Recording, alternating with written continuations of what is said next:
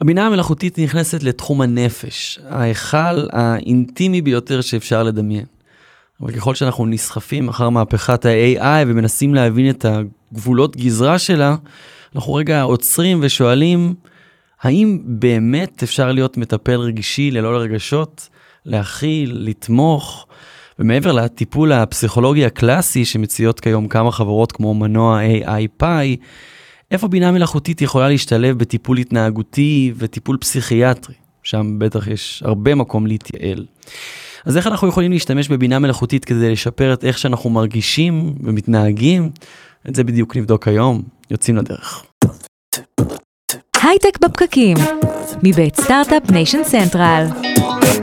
הייטק בפקקים מבית סטארט-אפ ניישן סנטרל, אנחנו שוב איתכם כרגיל מדברים על יזמות סטארט-אפים, טכנולוגיה והעתיד. אני ד"ר דקל טליאז, איתי באדר, באולפן, אדר חי. איתי באדר, אולפן חי. כן, וואו, מרתק, תשמע, אחלה הקדמה נתת פה. רגשות ובינה מלאכותית, בא לי להקשיב לך עכשיו. נכון, אנחנו מסכימים שלבינה מלאכותית אין רגשות, או שאנחנו באסכולה שאומרת שזה בכלל לא רלוונטי. לא, ברור שאין לה רגשות, בינה מלאכותית זאת הסטטיסטיקה, השאלה איזה רגשות היא מפעילה עלינו. או אם אנחנו יכולים גם במנוע כזה ללא רגשות להשתמש בשביל להגיש טוב יותר עם עצמנו. כן, זה בדיוק מה שאני אומר. אז גם בתחום של פסיכולוגיה, גם בתחום של פסיכיאטריה, נדבר עליו אחר כך. נמצא איתנו היום ד"ר ירון סלע. שלום לך. שלום, מה שלומכם? בסדר, נגיד שאתה פסיכולוג קליני, מרצה באוניברסיטת רייכמן. אתה עוסק בפסיכולוגיה, מרצה על הנושא של שילוב עם בינה מלאכותית. איפה אתה רואה שהדבר הזה משתלב בשגרת עבודה שלך, ובכלל גם איזה מסע עשית עם בינה מלאכותית בשילוב עם טיפול? אז הרומן שלי עם פסיכולוגיה וטכנולוגיה התחיל עוד לפני שהכרתי לעומק את הבינה המלאכותית, לפני כמעט עשור, שבעצם הבנתי שהעולם הדיגיטלי הוא לא עולם נפרד, אלא הוא חלק מההשלכות הרגשיות והנפשיות שלנו, אנחנו פועלים שם, שומרים תמונות של עצמנו, רשתות חברתיות וכו'. ולכן בעצם שרלי טרקל גם מדברת על המושג הזה שהעולם הדיגיטלי הוא בעצם extension של הסלף, כן. הוא איזושהי שלוחה של העצמי, ולכן כשמדברים על הבינה המלאכותית, מחברים אותה לתוך העולם הזה, אז בעצם מדברים על יכולות, כמו שנאמר כאן, באמת יכולות סטטיסטיות, למצוא דפוסים, בדיבור, בטונציה, בטקסט, דרך סלנגים, דרך ערכים תרבותיים וכו', ולחבר את כל הממדים האלה בעצם לאפשרות של מכונה, להבין ברמה הפשוטה ביותר, מה אומרים לה, ואיך יכול לתת את התגובה המותאמת ביותר פר קונטקסט. ואיך אתה משתמש בבינה מלאכותית ביום יום, זה מעניין. אז אני אגיד שאני משתמש בשלושה שימושים. שימוש ראשון, קודם כל ברמה האישית שלי, לפעמים ככלי הדרכתי, אני בעצם מדבר עם כלי בינה מלאכותית, כדי לקבל רעיונות גם להמשך הסשנים הטיפוליים, גם לאבחון יותר מדויק, זו תמיד מלאכה מורכבת פסיכולוגיה פסיכיאטריה, זה שימוש אחד. שימוש שני, אני עובד עם חלק מהמטופלים בשיטות קוגניטיביות התנהגותיות, CBT, אולי תכף נדבר על זה ספציפית בהקשר של בינה מלאכותית, ואז באמת ה-AI הוא כלי מצוין לעזור להם, מה שנקרא Augmented Psychotherapy, ובעצם זה לא רק הפגישות הטיפוליות, זה גם השיעורי בית באמצע, ומה הם מרגישים כשהם עכשיו צריכים לדווח על יומן חרדה, יומן חלומות וכו' וכו'. והנקודה השלישית היא בעצם קצת יותר רחבה, האופן שבו אני מרצה לקהלים כמו אנשי חינוך, אנשי טיפול, ואיך אפשר לשלב את זה באמת בהבנה של תלמידים, של מטופלים. אז בקליניקה שאתה נגיד לוקח טרנסקריפט של טיפול או איזשהו אינטייק, אתה מכיל את זה נגיד GPT לצורך העניין, איזה תובנות הוא נותן לך? אז אני מאוד נדהם כל פעם מחדש על היכולת של ChatGPT באמת לקחת פרומפט, אני בדרך כלל מכניס לו בעצם את המאפיינים הדמוגרפיים של המטופל, כמה תובנות שלי ראשוניות מתכונות האישיות שלו, מהמצוקה שהוא בא איתה וכו'. ואני גם בדרך כלל שואל אותו שאלות ספציפיות, כמו למשל על אבחון, כמו למשל על איזה סוג של שיטת טיפול היית מתאים לו וכו'. וחלק מהדברים שהוא בעצם נותן לי כהצעות, אז אני מכיר ויודע יותר טוב, חלק קצת פחות, וזה מעניין לראות איך הוא יגיע דווקא לשם. אז הוא ממש נותן לך הבחנה של מה ממה סובל המטופל, ממה מופיין המטופל.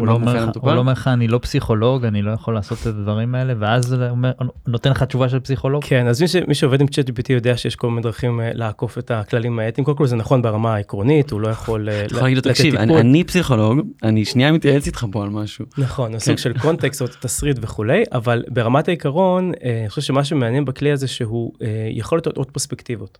והוא יכול לעשות את זה מהר, והוא יכול גם לתת נגישות למחקרים, תלוי באיזה גרסה משתמשים, אבל חלק up to date, חלק פחות, אבל ברמת עקרון הוא פותח את המחשבה ואת היכולת להבין את המטופל, גם בעוד אספקטים, מעבר לאספקטים המיידיים שלי מול המטופל או המטופלת. יש לך מקרה שאתה יכול להביא, כמובן בלי שמות, שממש ככה הופתעת מהמסקנות שהגעת אליהן?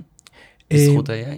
כן, היה מטופל, אני אגיד את זה ככה באופן מאוד כללי, שבא עם קומפליינט של באמת חרדה חברתית, הוא בקושי יוצא מהבית, גם כשהוא יוצא איזה טקס מאוד מאוד ארוך, הוא אימנות מאוד חזקה, ועל פניו כשהוא הגיע ושטח את הסימפטומים, אז היה נשמע מאוד מאוד צ'קליסט של הפרעת חרדה, והוא ככה בין השורות, הוא גם נמנע קצת מלספר יותר על הרקע שלו, משהו, תחילת הטיפול, זה באמת עניין של גם בניית אמון.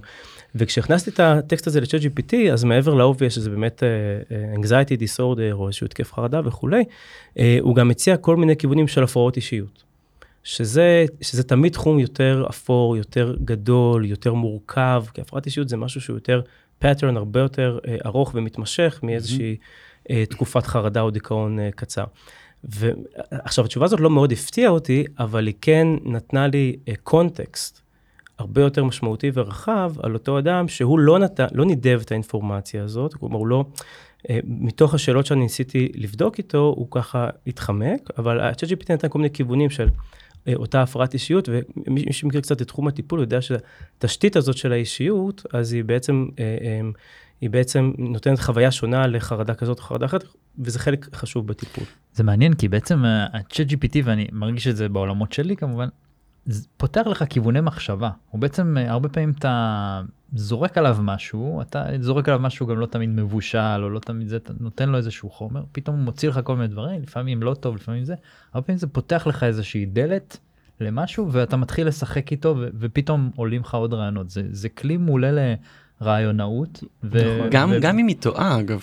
כן, הטעות לפעמים היא ההברקה יכולה להיות. לגמרי. פתאום יכול להביא לך איזה משהו שאתה, זה כמו שאתה מתייעץ עם חבר, ופתאום אתה אומר, רגע, נכון, אתה אומר משהו לגמרי, אתה לא מבין בזה כלום, אבל אמרת פה משהו שעלה לי פה רעיון עכשיו. בעולמות הפסיכולוגיה הייתה לי חברה, שתמיד הייתה אומרת עליי כל מיני הבחנות מאוד לא נכונות. אתה אומרת לי שיש לי חרדת נטישה, וזה מה זה רחוק מהמציאות, אבל כל השיחה של האם יש לי חרדת נטישה או אין לי חרדת נטישה, היא מה זה מעניינת, ויצרה בפני עצמה מלא תובנות מאוד מעניינות. כן. הזכרת פה כל מיני סוגים שונים של טיפול, בין היתר דיברנו על CBT, שזה Cognitive Behavioral Treatment, Therapy. זה טיפול קצת יותר מובנה, עם מבוסס שאלונים הרבה פעמים, א' תספר 10 שניות על CBT, ואיך כן אפשר להשתמש בבינה מלאכותית שם, כי זה יותר קלאסי להשתמש בבינה מלאכותית במקומות האלה, מאשר במקומות של השלכה והחלה וחיבור אנושי מאוד מאוד חזק, זה כנראה פחות העולמות של בינה מלאכותית. צודק לגמרי. אז שנייה CBT. אז בגדול אנחנו יכולים לחלק את העולם הטיפול, אני עושה את זה באופן מאוד פשטני, אבל לעולמות הדינמיים, הרגשיים העמוקים, ולעולמות של ה-Cognitive Behavioral Therapy, אז CBT זה בעצם אוסף או משפחה של טיפולים או פרוטוקולים של טיפול, בעיקר בחרדות, בפוביות, יש גם טיפולים בהפרעות אישיות מאוד ספציפיות, ובגדול, ה-ChatGPT ממש כמו כפפה ליד בעולמות האלה, כי יש על גבי האינטרנט הפתוח הרבה מאוד פרוטוקולים, הרבה מאוד case studies, הרבה מאוד מחקרים, על היעילות של CBT בקונטקסטים אצל מטופלים מסוימים. שזה נגיד משתמשים בזה, נגיד לחרדה, ממעליות, מטיסות, ממקקים. נכון, מנהיגה וכו' וכו'. ככל שהחרדה יותר ממוקדת, אז הטיפול הוא גם יותר יעיל, כי אפשר באמת להתמקד. אז בהקשר הזה, רוב האפליקציות דרך אגב שמשתמשות במנועי AI כדי לטפל, הם משתייכות לעולמות האלה, לעולמות של טיפולי CBT, בגלל שהסקריפטים הם יחסית מובנים, כלומר יש המון כאלה, אבל הם נכנסים לתוך patterns די דומים, וגם התהליך האבחוני שהצ'אט בעצם חוקר, שואל, בודק עם המטופל, הרבה פעמים על סמך באמת השאלונים או ההגדרות הקליניות של ההפרעה, ואז באמת גם התהליך הטיפולי, היכולת לבדוק איפה המטופל נמצא בכל שלב בטיפול, זה מאוד מדיד, זה מאוד נוח, ולכן זה גם מאוד מאוד בשימוש. עכשיו, זה בשימוש ברמה של טכנולוגיה ציוע, או שאתה ממש רואה תרחיש שזה יכול להחליף מטפל לטיפול, נגיד, בפוביה ממקקים? אז הנושא של טכנולוגיה ציוע ל-CBT לא התחיל בשנים האחרונות, זה כבר מעל 10, כמעט 15 שנים, שהאפליקציות האלה או משמשות כסיוע לטיפול פייס טו פייס, ככה להכין את השיעורי בית של חשיפה לגורם החרדה וכולי, ובחלק מהמקרים זה self-help, בדרך כלל אנחנו מדברים על זה ברמות היותר קלות, הסימפטומטיות היותר קלות, ברמות היותר חמורות ומורכבות באמת חשוב וצריך לפנות לגורם מקצוע, אבל בהחלט יש לא מעט אנשים שמרגישים מצוקה, נקרא לזה קלה, בעולמות של החרדה, בעולמות של הדיכאון אפילו, ויכולים לקבל מענה ראשוני דרך האפליקציה של CBT, ובהקשר הזה אני חושב שזה פותר בעיה מאוד משמעותית בעולם המערבי בכלל, בישראל בפרט, המחסור באנשי טיפול, ביחס לביקוש. זה העניין פה, שאנשים שצריכים טיפול פשוט לא מקבלים טיפול, וגם מטבע הדברים של ביקוש יצא, טיפול בטח פסיכולוגי, קליני, קלאסי, נהיה מאוד מאוד יקר. יקר, גם מבחינת הזמינות של התורים, אז כל זה נכון. אני חושב בהקשר הזה, AI ממש הגיע כמו מים לצמא, כי באמת הוא מאפשר אבחון ברמה הפשוטה, הוא מאבחן הקלה סימפטומטית, רגשית, החלה, לחלק מהאנשים, ודרך אגב, כשתופסים בעיה בהתחלה, הרבה פעמים זה לא צריך בהכרח בהמשך, כשזה מחמיר ללכת למטפל בן אנוש. אני אגיד עוד נקודה אחת, דווקא בהקשר הדינמי, אחד מהאוריקה המומנטס שלי מול ChatGPT, היה כשניסיתי לסמלץ שיחה כמטופל, מול ה-ChatGPT, דווקא בעולמות הדינמיים. ואחד המושגים הכי חמקמקים והכי משמעותיים בטיפול, זה המושג של העברה, שאני מתייחס למטפל כמו אל איזושהי דמות משמעותית בילדות המוקדמת, אמא, אבא וכו'. וניסיתי לראות אם ChatGPT יודע להבין מה זאת העברה, והאם יודע להשתמש בה בטיפול. להבין הוא בטוח יודע ברמה הטקסטואלית, אבל להשתמש בה בטיפול זה הולך להפתיע אותי, תמשיך. ברמה של הקונטקסט. כן. כתבתי לו משהו כמו, אני נורא עצוב, למה אתה עצוב? חברה שלי עזבה אותי. ואז לאחר מכן אני ממשיך ואומר, story of my life. אני נזכר גם שאימא שלי נטשה אותי. עשיתי ממש איזשהו נרטיב, ובאיזשהו שלב, ושם באמת האוריקה מומנט, הוא אמר, יכול להיות שאתה מרגיש עכשיו, אליי, כמו שאתה מרגיש לאימא שלך. כי אמרתי לו באיזשהו שלב, אני כועס עליך, אתה לא מבין אותי מספיק טוב, ב-ChatGPT. כן. וזה תהליך מדהים בעיניי, כי זה בדיוק התהליך ששם אנחנו מתחילים לראות את ההתחלה של סימולציה דינמית של מטפל-מטופל. זה עוד לא שם, כמובן, אבל זה מאוד מאוד מעניין להתחבר. אבל דווקא אתה מדבר על העברה, אני יודע שהרבה פעמים, אני מוקף פסיכולוגים, אז אני מדבר הרבה על חוויה של טיפול, והרבה מחבריי, משפחתי וכו'. אז אני כן, יצא לי לדבר על העברה, שהרבה פעמים מטפל, יושב בחדר, הוא מרגיש פתאום איזה רגש שמועבר אליו, שהוא לא לחלוטין יודע את הסיבה ואת המשמעות שלו, ועם זה עובדים. ואלו מקומות, נתייחס גם נגיד אל מרטין בובר, שהתייחס אל המפגש בין בני אדם, כמקום שבו מתקיים הניצוץ האלוהי, אלו מקומות שאני חושב שבכל המהפכה המאוד מטורפת של AI, שאנחנו עדיין מנסים להבין את המשמעויות שלה, אלו מקומות שאנחנו יכולים להגיד, זה לא יקרה.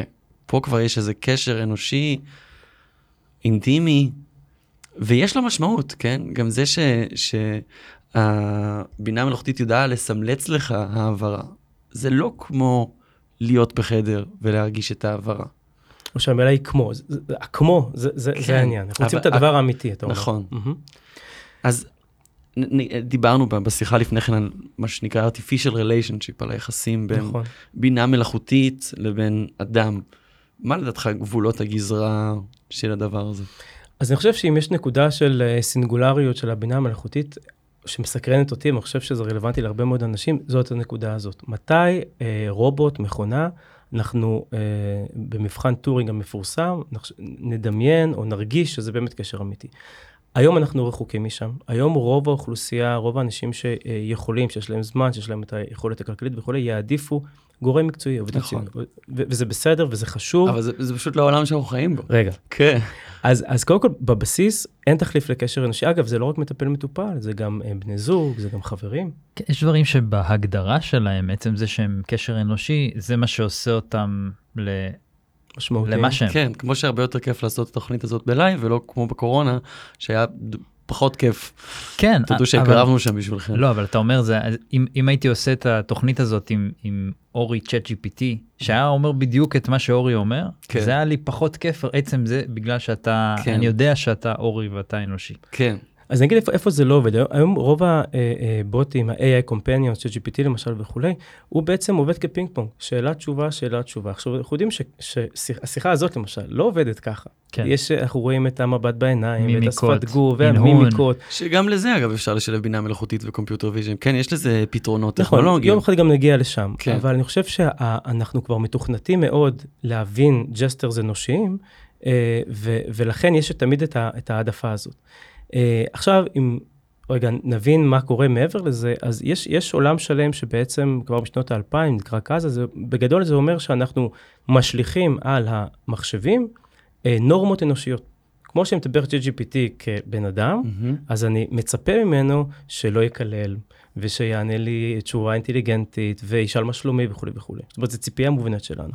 ואם הולכים עוד יותר אחורה, אז הקשר של אנשים עם ישויות לא אנושיות, התחיל הרבה הרבה הרבה קודם בהיסטוריה האנושית, וכל התחום למשל של אנימיזם, הקשר בין אנשים לבין צמחים או כוכבים או הרים וכו'.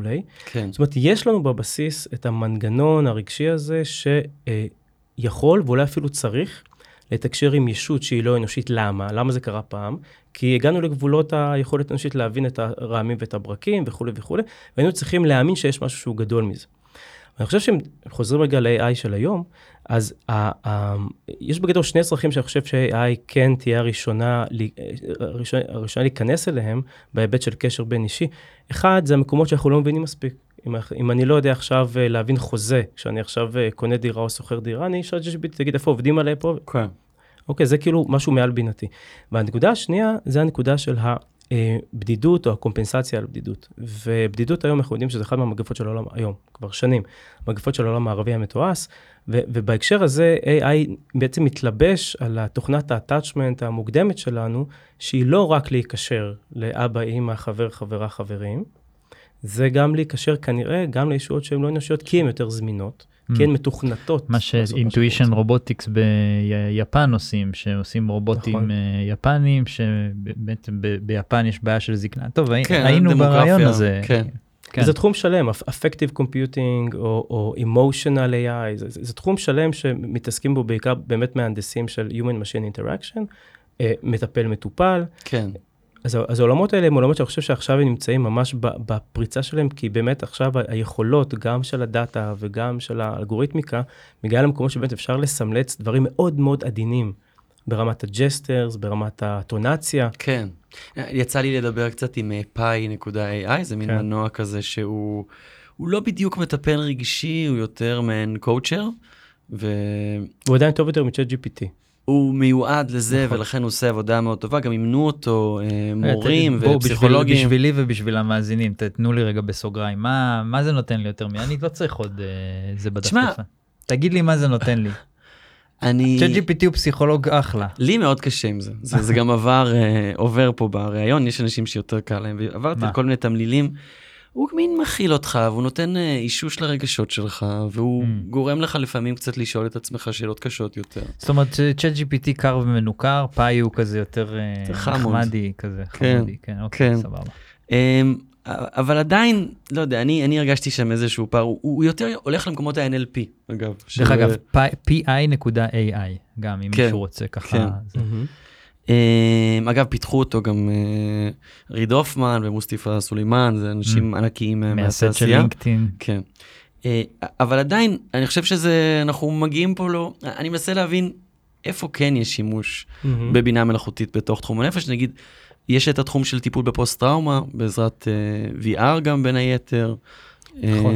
אז אני אגיד באמת בהקשר הזה, שהפסיכולוגיה המסורתית מוגבלת הפסיכולוגיה, לא ה-AI, בעד כמה יכולה לייצר חוויה אמפתית משמעותית. אני אסביר למה אני מתכוון. אדם שעבר טראומה, בקרב, בפיגוע לא עלינו, בתאונת דרכים וכו', אז הטיפול המסורתי היום, טיפול CBT שמדבר על טראומה, אז הוא בעצם מפגיש אותו עם החוויה דרך כל מיני כלים של דיבור, כלים של רגש, כלים של שחזור, אבל הוא אף פעם לא באמת עוזר לאדם להרגיש את החוויה. מה שעושים היום, בעיקר דרך עולמות של VR, זה מכניסים את האדם בצורה מבוקרת, לקונטקסט ששם הוא חווה את אותה פגיעה, בצורה הדרגתית, בצורה שהוא שולט בה וכו'.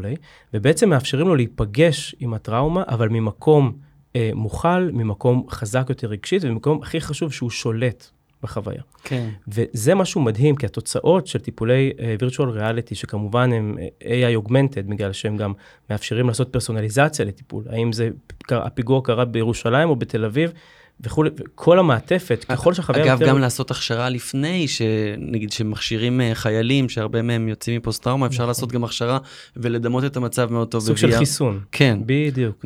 גם עובד ככה. ואתה אומר, באמת, הקושי האנושי, הוא לייצר אמפתיה מוחלטת, וברגע שאתה אומר, זה מכונה, אני אפילו לא מנסה. כאילו שאין לי שם בן אדם, אחד שעבר, נגיד, פיגוע, והמטפל שלא עבר פיגוע, והמטופל אומר למטפל, תקשיב, יש גבול כמה אתה יכול להבין מה אני עברתי, אתה לא היית שם. נכון. ברגע שזה בינה מלאכותית, אז אולי דווקא זה יתרון. ועדיין גם הטיפולים היום כמובן מלווים על ידי פסיכולוג, פסיכיאטר, שבאמת עושים את התהליך הזה גם על ידי הרפיות, וגם על ידי עיבוד רגשי של החוויה, אז זה לא רק ה-VR. כן. אבל ה-VR עושה, הוא בעצם מעלה קומה אחת את הטיפול, כי הוא בעצם עוזר להיכנס מאוד מאוד למטופל ולמטפל, לקונטקסט של הטיפול. ולא דיברנו גם על חבר'ה צעירים, שאומנם לי... עוד אנחנו בדיוק בדור הזה שגדלנו בלי סמארטפונים, וגדלנו אליהם. כשאנחנו היינו ילדים. הדור שנולד עם סמארטפון ביד, אני מתאר לעצמי שיהיה קצת יותר פתוח לרעיון של טיפול בעזרת בינה מלאכותית, ואולי לא ירגיש את הקצוץ האקזיסטנציאליסטי הזה שאני מרגיש. אם הזכרנו בהתחלה באמת את ה-extension of the self, אז אצל החבר'ה באמת צעירים, שהיום הם טינג'רס בגדול, או בואכה גילאי 20, אז זה מאוד טבעי, לדבר בוואטסאפ עם אנשים ועם מכונות, והחוויה הזאת היא לא חוויה, לפחות בעולם שלהם, הרבה מאוד מחקרים מראים את זה, וגם בקליניקה רואים את זה, שהם יכולים לייצר חוויה יותר קרובה רגשית, דרך טקסט מאשר אנשים שלא רגילים לחוויה הזאת. אני אגיד אולי עוד משפט אחד לגבי היתרונות של AI בעולם הנפש, וזה היתרון של אבחון. היום הרבה פעמים אנשים מגיעים לאבחון, אחרי שכבר הדיכאון הוא מאוד חמור וכו'. היום יש אלגוריתמיקה של AI שיודעת לסרוק עקבות דיגיטליים ברשתות חברתיות, ולהרים דגל אדום. מחקר אחד מדהים אפילו מצא שאפשר לאתר דיכאון 3 חודשים לפני שהאדם פונה לטיפול. זה נתון מטורף. עכשיו, תחשבו שאפשר לשכפל את התהליך הזה להרבה מאוד הפרעות, אגב, לא רק פסיכולוגיות, גם הפרעות בריאותיות. אנחנו מקבלים עולם שהוא עם פחות תחלואה מראש. שהשיפור ביכולת שלנו לרפא דיכאון לאורך השנים היא מאכזב מאוד, וגם שם התחלנו לדבר על מחסור בכוח אדם, המחסור בכוח אדם בפסיכיאטריה הוא הרבה יותר משמעותי. עליו אנחנו הולכים לדבר באייטם הבא שלנו.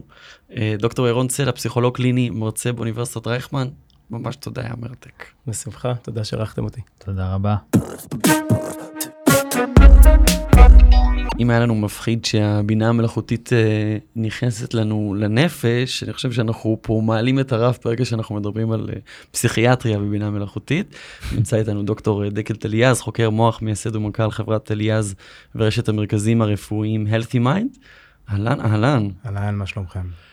אז ככה יצרנו חשש, שצפה לנו מה החברה עושה. קודם כל, אין מה לחשוש, אלא זו המציאות. כן. צריך לחיות בה, והיא אחלה נדעתי. בטליאז מה שפיתחנו זה בעצם את פלטפורמת פרדיקטיקס, שהיא פלטפורמת תוכנה, שמתמקדת בייעול התהליך הפסיכיאטרי המורכב, היא מקצרת את זמני ההמתנה ארוכים בתחום בריאות הנפש. בעצם פלטפורמת פרדיקטיקס מספקת פתרונות תוכנה בתחום שנוגע ישירות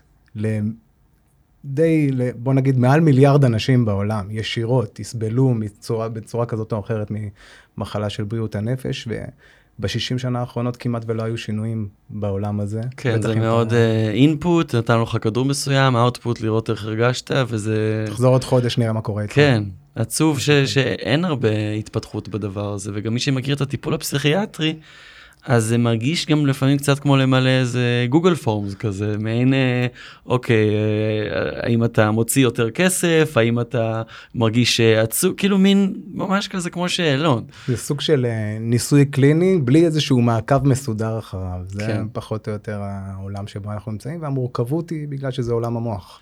ואתה חוקר מוח, נכון? או פסיכיאטר? אני חוקר מוח. אז איך הגעת לעזוב את האקדמיה ולהגיע ממש לנסות למצוא פתרון לשתי הבעיות המאוד מרכזיות האלה שדיברנו עליהן, שאחת זה המחסור במטפלים והשנייה זה אחוזי הצלחה? וואו, האקדמיה זה מקום מעולה לשאול שאלות ולהתחיל לחשוב ולצלול לכל מיני מקומות. זה מקום פחות מתאים אם אתה רוצה להפוך את הדברים, להוריד אותם לפרקטיקה. באמת למדתי, כשהייתי במכון ויצמן, אז באמת למדתי איך לבנות כלים, באמת איך לבנות תזה, ולעבוד קשה כדי לפתור בעיות סבוכות. אבל אחד הדברים המשמעותיים זה שאם אתה לוקח את תחום המוח, אתה רואה שהסיבה שהוא כמעט לא התקדם, זה בגלל שהוא מחולק לכל כך הרבה דיסציפלינות, כן. שבעצם אין איזושהי שפה משותפת, וזה דבר שלא קיים באקדמיה, ולכן בעצם החלטתי שהדרך לעשות את זה היא לצאת לעולם האמיתי, ולתת פתרונות. דרך הפתרונות אתה בעצם נאלץ לחבר את הדיסציפלינות השונות. האתגר המרכזי שאני מזהה פה, שבוע שעבר נגיד דיברנו על קומפיוטר ויז'ן, ועל עולם הכימונאות, ועל כמה שאין דאטה ברגע שבן אדם נכנס לחנות, מעבר למה הוא קונה, אנחנו לא רואים, אנחנו לא עוקבים אחריו לראות מה הוא עושה שם. בעולם של פסיכיאטריה, אני מניח שגם אין הרבה דאטה, כי מה עכשיו תצטט לאנשים בזמן טיפול? ממש, זה ממש בעיה אמיתית. קודם כל, צריך להבין שהעולם הרפואי ככלל, הוא נמצא שנים אחורה. עם ההתפתחות הטכנולוגית מביאה לזה שאתה יכול לשווק לאנשים דברים עד רמת הפרסונליות הממש מדויקת. בעולם הרפואי, אם תיקח את ישראל, היא יחסית מתקדמת, רק משנות ה-90 יש לה כבר כלי תוכנה לרופאים. אם תיקח את ארצות הברית, הרופאים עד לפני פחות מ10 שנים עדיין עבדו עם דף ועט. אז כן. אתה יכול להבין איזה נתונים אפשר לייצר מהדבר הזה, מעט מאוד נתונים. אז בטח ובטח בתחום בריאות הנפש, ששם זה לא רק רופאים, אלא יש לך גם פסיכולוגים, ויש לך עובדים סוציאליים, ויש לך טיפולים כאלה ואחרים. לחבר את כל זה, את כל הדאטה הזה, למטופל יחיד, ולהבין את המטופל הזה מכל הכיוונים, זה לא עניין של מה בכך. כן, שרק נדגיש שוב את המחסור במטפלים, זה שהולכים לרופא משפחה והוא רושם לך כדור נגד דיכאון, זה לא, באנדרסטייטמנט, זה לא אידיאלי. צריך להבין. זה מגיע מתוך מחסור אדיר במטפלים, עד כמה זה חמור? ממש, כאילו, צריך באמת להבין את המספרים, חשוב להדגיש אותם. אם אנחנו מדברים על פסיכיאטרים, שהם המומחים בתחום, שגם להם מאוד קשה להתאים טיפול, הם עומדים בערך על 45% הצלחה.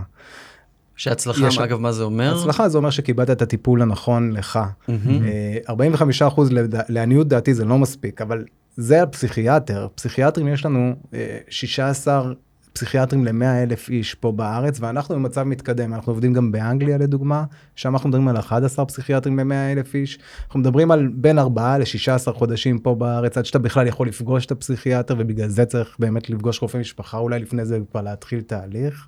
באנגליה 1 עד 5 שנים, ולכן הפתרונות שלנו של התמאות המערכת בתוך גופי הבריאות, הם סופר משמעותיים, כי הם גם מקצרים את הזמן של המטפל עם המטופל, ובלי לפגוע ביעילות הטיפול, וגם מאפשרים התאמה מדויקת יותר של הטיפול, ככה שצריך פחות מפגשים כדי להגיע לטיפול המתאים. אוקיי, איך זה עובד?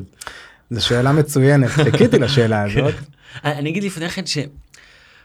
כשאנחנו מדברים על פסיכולוגיה, אז אתה יודע, אני אקבל טיפול פסיכולוגי לא אידיאלי, אוקיי, קיבלתי עצות לא טובות, הבנתי את עצמי בצורה לא טובה, סבב. כשאנחנו מדברים על להכניס כדורים שמשנים את ההתנהגות שלי, שאגב זה גם ככה מפחיד בלי שום קשר לבינה מלאכותית. נכון.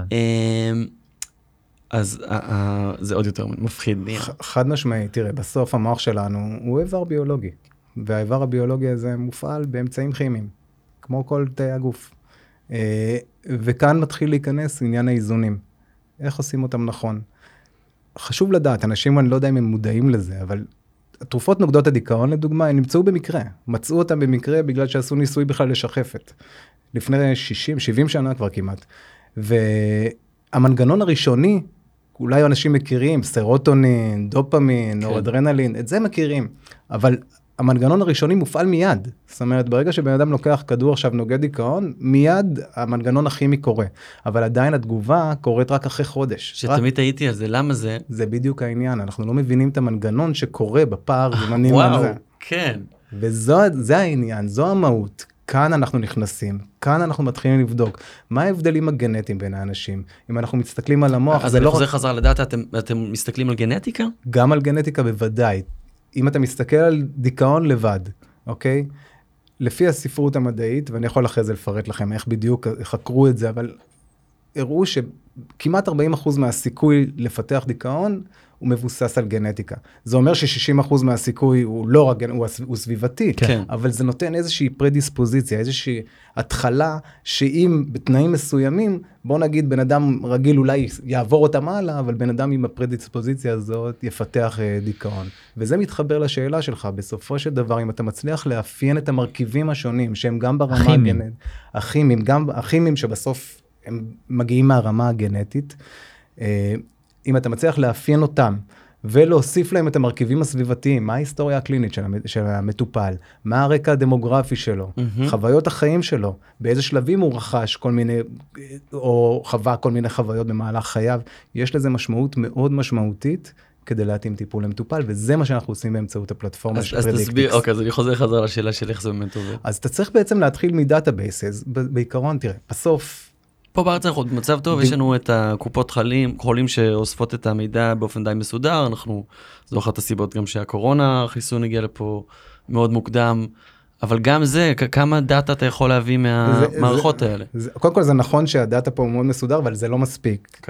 אחד הדברים הראשונים שעשינו כשפתחנו את החברה לפני 7, כמעט 8 שנים, כשהחלטנו להכניס בעצם לבדוק קומבינציות מורכבות, ונחשפנו לעולמות של ה-AI, אחד הדברים שעשינו זה לגשת לקופות החולים, ומה שראינו זה שהדאטאבייסס בתחומי בריאות הנפש הם לא כאלה ברורים. למה? כי רופא, לדוגמה, רופא משפחה, הוא לא ייתן הבחנה של דיכאון או חרדה. הוא יגיד, הוא ירשום לדוגמה בעיות שינה, בעיות בתפקוד המיני, עייפות. הדברים האלה בסוף, וגם נוגדי דיכאון, נוגדי דיכאון לאו דווקא מטפלים רק בדיכאון, הם יטפלו גם בחרדה, והם יטפלו גם ב-OCD ודברים אחרים. לכן, כשאתה רוצה לוקח כזה דאטה, הוא פרגמנטד, קשה לך מאוד להגיע למצב שאתה יכול לחלק פה קבוצות מחקר ברורות ולעשות עליהם אנליזה ולראות את ההבדלים. חוזר חזרה על איך נפותרים את זה. ולכן בעצם מה שצריך לעשות זה לבנות דאטאבייס כזה, ליצור סטנדרטיזציה של בניית דאטאבייס כזה בעצמנו. כן. יש שתי אופציות. האופציה הראשונה זה לעשות את זה בצורה של כמו ניסוי קליני. אבל ניסוי קליני זה דבר שעולה מיליונים, הוא לוקח שנים, ובסוף, ואתה מוגבל מאוד בשינויים ובגמישות. ובסוף אתה משיג דאטה של 4,000 איש. כן. אוקיי? מכזה דבר התחלנו לדוגמה. הגענו למכוני הבריאות האמריקאים, ביקשנו מהם את כל ה-raw data שיש להם על תגובות של מטופלים לנוגדי דיכאון, הם שלחו לנו גם את מבחנות ה-DNA במקביל לדאטה, ויכולנו להתחיל לפתח, אבל 4,000 חולים... שזה בעצם, מטופלים, אם אני מבין נכון, זה שילוב של הרצף הגנומי שלהם, ומה שאתם יודעים על... הגורמים הגנטיים לדיכאון, פלוס המידע שיש על אותם חולים, על בסיס אותם מחקרים קליניים. נכון, אז יש לך את המידע הקליני, יש לך את כל מבחנה עם הגנום של האנשים האלה, שזה דבר מצרך נדיר, בוא נגיד את זה ככה, ואז את החיבור הזה אתה יכול לעשות באמצעות, באמת באמצעות אלגוריתמים, כשהעניין הוא, שאתה לא יודע את כל הפיצ'רים. זה, הרי אמרנו, יש פער אדיר בין ההתחלה של טיפול לבין מה שקורה בדרך, ואתה רוצה לבדוק כל מיני דברים. אוקיי, אז זה דרך אחת, דרך סוג של כמו ניסיון קליני. אז מה אפשרות? אבל זה לא דרך פרקטית. בוא נגיד את האמת, זה בטח לא דרך פרקטית להפעלה של כלים כמו Machine Learning ו-AI. אתה רוצה להגיע לדאטה מהעולם האמיתי וכמה שיותר, לכן אתה צריך ליצור ערך. ואז אנחנו התחלנו בהתחלה ב-Decision Support Tools, בכלים שעוזרים לרופאים להתאים טיפולים למטופלים. הכלים האלה אפשרו להם להתאים טיפולים, להכפיל את סיכויי הצלחה, והרופאים באמת שמחו לעבוד עם הכלים האלה, הם חזרו אלינו ואמרו, לא פעם שחבל שלא היה להם את זה מראש, כי הם היו חוסכים המון זמן וסבל למטופל. מה הבעיה? שבעולם הציני שלנו גם מישהו צריך שלם. זה לא מספיק רק לתת טיפול טוב. והעולם, ומי שמשלם זה גופי הבריאות וחברות הביטוח והאמפלוירס, הם לא נמצאים בכלל במקום של להתאים טיפול נכון. אז איך אספתם את הדאטה? אז איפה הם נמצאים? ופה אני אשלים לך את התמונה.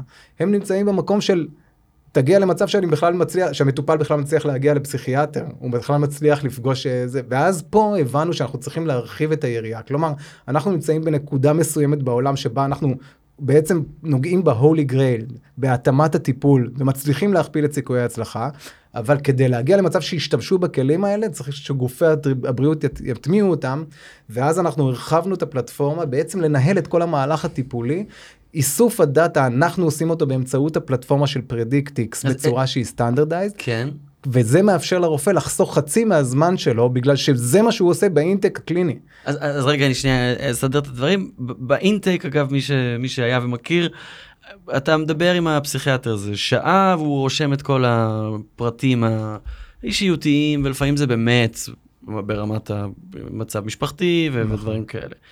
וזה אחת הסיבות שאנחנו מחכים כל כך הרבה זמן לטיפול פסיכיאטרי, ואתם אומרים, פסיכיאטר לא צריך לעשות זה, הוא יכול לקבל את התוצרים של אותה פגישה, כן להגיע לשלב של המסקנות של מה צריך לעשות, אבל את אותה פגישה אנחנו בעצם ניקח את האינטייק על עצמנו, ואז ברגע שאנחנו עושים את זה, אנחנו יכולים גם לעשות סטנדרטיזציה למידע. הבנתי נכון? הבנת נכון, ועכשיו החוכמה היא איך לעשות את זה בצורה מושכלת. בעצם צריך לפרק את התהליך הפסיכיאטרי לחלקים, כל דיאגנוזה לחלקים, ואז לעשות אוטומציות לתהליכים האלה, וזה מה שעשינו. בזה שאנחנו חוסכים חצי מהזמן של הפגישה, אנחנו מאפשרים לכל פסיכיאטר שעובד איתנו ב-Healthy Mind, לפגוש 2 מטופלים בשעה במקום מטופל בשעה, מבלי לפגוע ביעילות הטיפול, כן. ואז כבר נתנו ערך. הערך הזה מאפשר לנו, א', לאסוף נתונים בצורה שהיא סטנדרדייזד, וב', להגיע למצב שאנשים רוצים לעבוד עם זה, כי זה כלכלי. האמת, אני חושב שגם יזמים ויזמיות ששומעים אותנו, גם בתחומים אחרים, שאין בהם מידע מסודר, ואני חושב שאגב זה הרבה תחומים כרגע מרמים את הראש ואומרים, אוקיי, אני מאוד רוצה להשתמש באוטומציה חכמה יותר, ולהכיל כלים של בינה מלאכותית, אבל המידע שלי הוא לא מספיק מסודר, לא מספיק טוב, אין אותו בכלל. להגיע למצב שאיסוף המידע הוא מתן ערך בפני עצמו, זה פתרון מקסים לדבר הזה. אוקיי, אז אתה יודע, אני חייב לחדד פה נקודה, הרי הכלים של AI, Neural Nets, בסדר? מ-1976 כבר, ואפילו לפני, Machine Learning, שנות ה-30-40 של המאה הקודמת.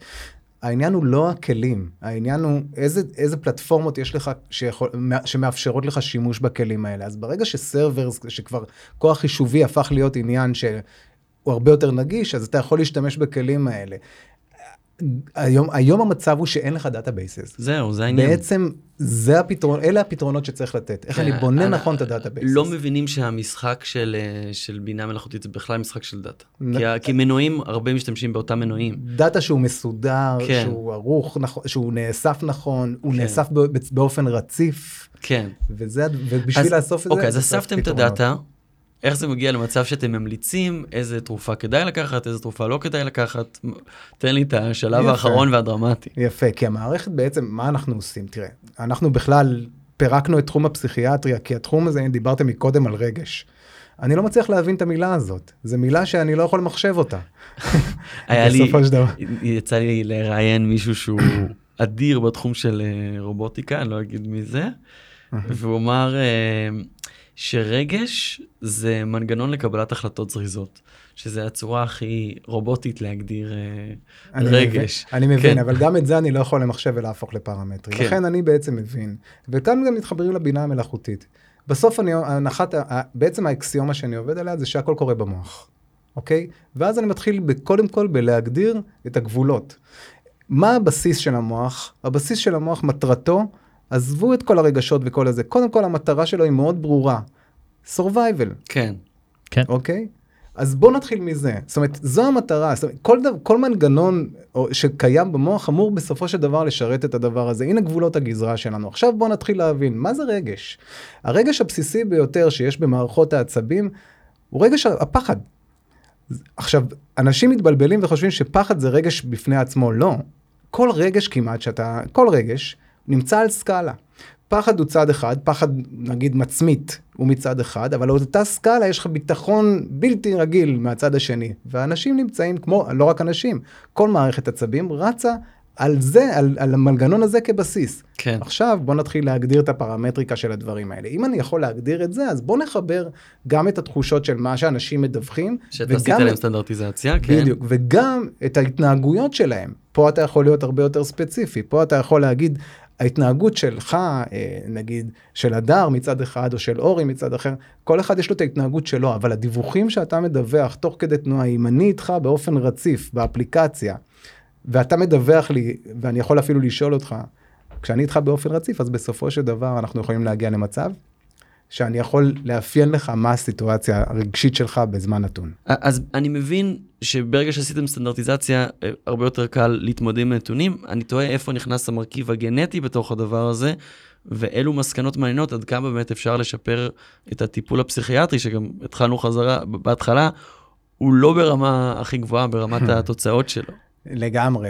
קודם כל, בגלל שאמרנו שלגנטיקה יש מרכיב חשוב, לא יחיד, אבל חשוב בתוך חלומות בריאות הנפש, אז בהחלט צריך לקחת אותו בחשבון, וקומבינציות שלו, לא גן בודד או שונות גנטית בודדת, אלא קומבינציות של הדבר הזה, ולשלב עם הרקע הסביבתי. שגם אם אני מבין, אז זה אומר גם שיש פה איזון חוזר, אתה גם מבין מהטיפול, אחר כך דברים שיכולים, אתה יכול למצוא את המשמעויות הגנטיות שלהם. נכון מאוד. בעצם אתה יכול להתחיל לחקור גם את המנגנונים. אז השלבים הם, קודם כל בואו נגיע למצב שיש לנו אלגוריתם ראשון, האלגוריתם שלנו כבר מכפיל את סיכוי ההצלחה, עכשיו ניתן את זה כחלק מהפלטפורמה שלנו. רגע, האלגוריתם מכפיל את אחוזי הצלחה, אתה אומר כן, האלגוריתם שלנו עומד על יותר אם האחוזי ההצלחה עכשיו בין 35% ל-45%, רופא המשפחה, אחוזי ההצלחה שלו בערך 35%. כן.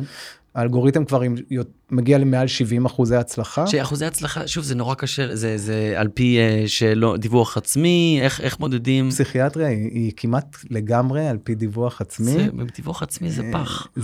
זה פח לגמרי, ולכן חשוב מאוד לחבר את זה לפרמטריקה של הבן אדם. לכן, הרבה פעמים בן אדם שמדווח, אתה יודע, אפשר לשחק עם זה.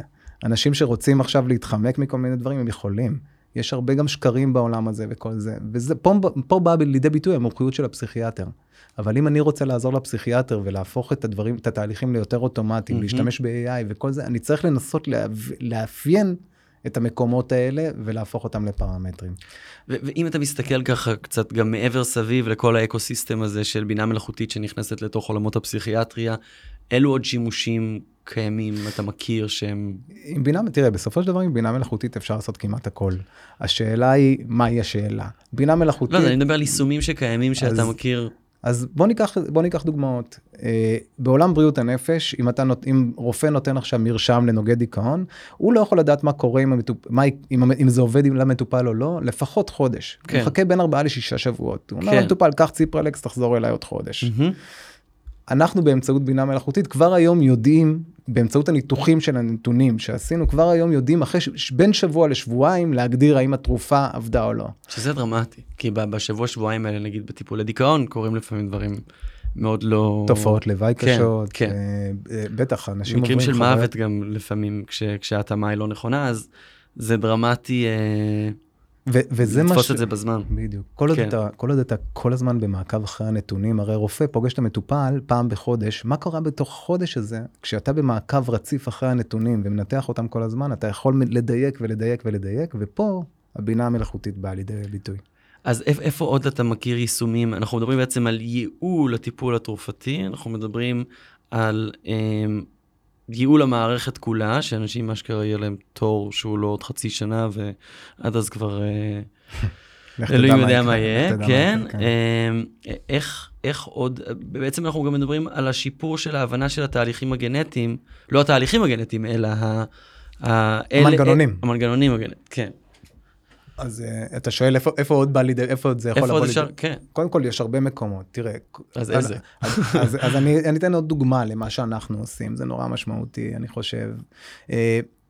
התחום מאוד מאוד, כמו שאמרתי מקודם, הוא מאוד פרגמנטד. הוא מבוזר.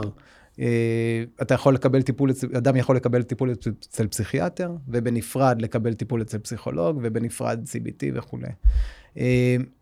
כאן בא לידי ביטוי, א', הפלטפורמה שלנו שבעצם שמה את האדם במרכז, ובעצם נותנת כלים לכל הסטייק הולדרס האלה במהלך הדרך, ויכולה לחבר את הדאטה, ומעבר לזה אתה יכול להתחיל לבדוק איך טיפול מסוים השפיע, זה לא חייב להיות רק טיפול תרופתי, האם CBT במקביל לטיפול תרופתי מסוים, לרקע מסוים גנטי ודמוגרפי וקליני וכו', יכול לתת איזושהי אינדיקציה של תגובה טובה יותר וכו'. איזה, זה האפשרות פרגמנטציה של בינה מלאכותית היא... היא מפוצצת את המוח באמת כל פעם מחדש. בינה מלאכותית זה, כן. זה המנגנון של המוח, פשוט. למידה וזיכרון. זה מה שזה. בלי הרגש. אני לא יודע, אני אמרתי לך. לא יודע כמה הוא חשוב, אבל... לא, כן, לא, הרגש הוא סופר חשוב, אבל המטרה ש... תראה. לא, בסוף... לא פסיכיאטרית, התחלנו בפסיכולוגיה והלכנו עד... אני חייב לחדד פה, כן. אני חייב לחדד פה נקודה. הרגש גם קורה במוח. נכון. הוא גם... חיבור נוירונלי. לא ב-114 שנגיד שהוא קורה בלב. יפה. הוא גם חיבור נוירונלי, הוא גם אסוציאציות. זאת אומרת, אם אני מצליח להגיע לרמה שאני ממש יכול להגדיר את האסוציאציות האלה, אז אני יכול גם ליצור רגש. עכשיו בואו נגדיר מהו רגש. אתה מבין? ופה אנחנו נחזור חזרה לדיון הפילוסופי. בדיוק. אבל המטרה שלי, ופה, ועל זה אני מפרסם את המאמרים שלי, זה להוריד את הדברים לרמה הפרמטרית יותר. די, כאילו, הדיבורים הרחבים, הם לא מאפשרים לנו, בסוף אתה אומר... לא מצליחים לא לעמוד כמה הצלחנו לשפר טיפול, וגם לא לשפר טיפול, אנחנו רואים את זה לא הזמן. והתחום נמצא 60 שנה באותו מקום, ואני אומר, בסוף אתה אומר רגש, ואני אומר רגש, אנחנו לאו דווקא מתכוונים לאותו דבר. מה זה עצב? כשאדם מדווח שהוא עצוב, מה זה אומר? תספר את זה לחברה שלי. ד"ר דקל טליאז, חוקר מוח מייסד ומנכ"ל חברת טליאז ורשת המרכזים הרפואיים Healthy Mind, ונודה גם לד"ר ירון סלע שהיה פה קודם, פסיכולוג קליני מרצה באוניברסיטת רייכמן. תודה רבה. תודה רבה לכם. תודה לכם שהזנתם לנו, תודה לכלכליסט ולסטארט-אפ ניישון סנטרל על שיתוף הפעולה. אנחנו לא יודעים אם אתם צופים או מאזינים, אבל נגיד שאנחנו עולים גם בפייסבוק לייב של איצטדיון הסטארט-אפ וסטארט-אפ ניישון סנטרל, כפודקאסט כמובן בכל אפליקציות הפודקאסטים. אם אהבתם, נגענו לכם ברגש או במיינד, אז אנחנו מזמינים אתכם לדרג אותנו 5 כוכבים באפליקציות הפודקאסטים השונות, ככה שנוכל להגיע לקהלים נוספים, ואם יש לכם מה לומר, לשאול, להציע רעיונות לתוכניות, מזמינים אתכם לקבוצת הפייסבוק שלנו שנקראת הייטק בפרקים. תודה לכל מי שעובדים על התוכנית, טובה שימאנוב, נירית כהן, לינור גריסריו, אורטל כהן ואופיר זליקוביץ' שמתפעל את המצלמות היום. תודה להדר חי שהיה פה איתי, אני ירון סלע, ואנחנו נתראה כרגיל בשבוע הבא, יום חמישי. יאללה ביי.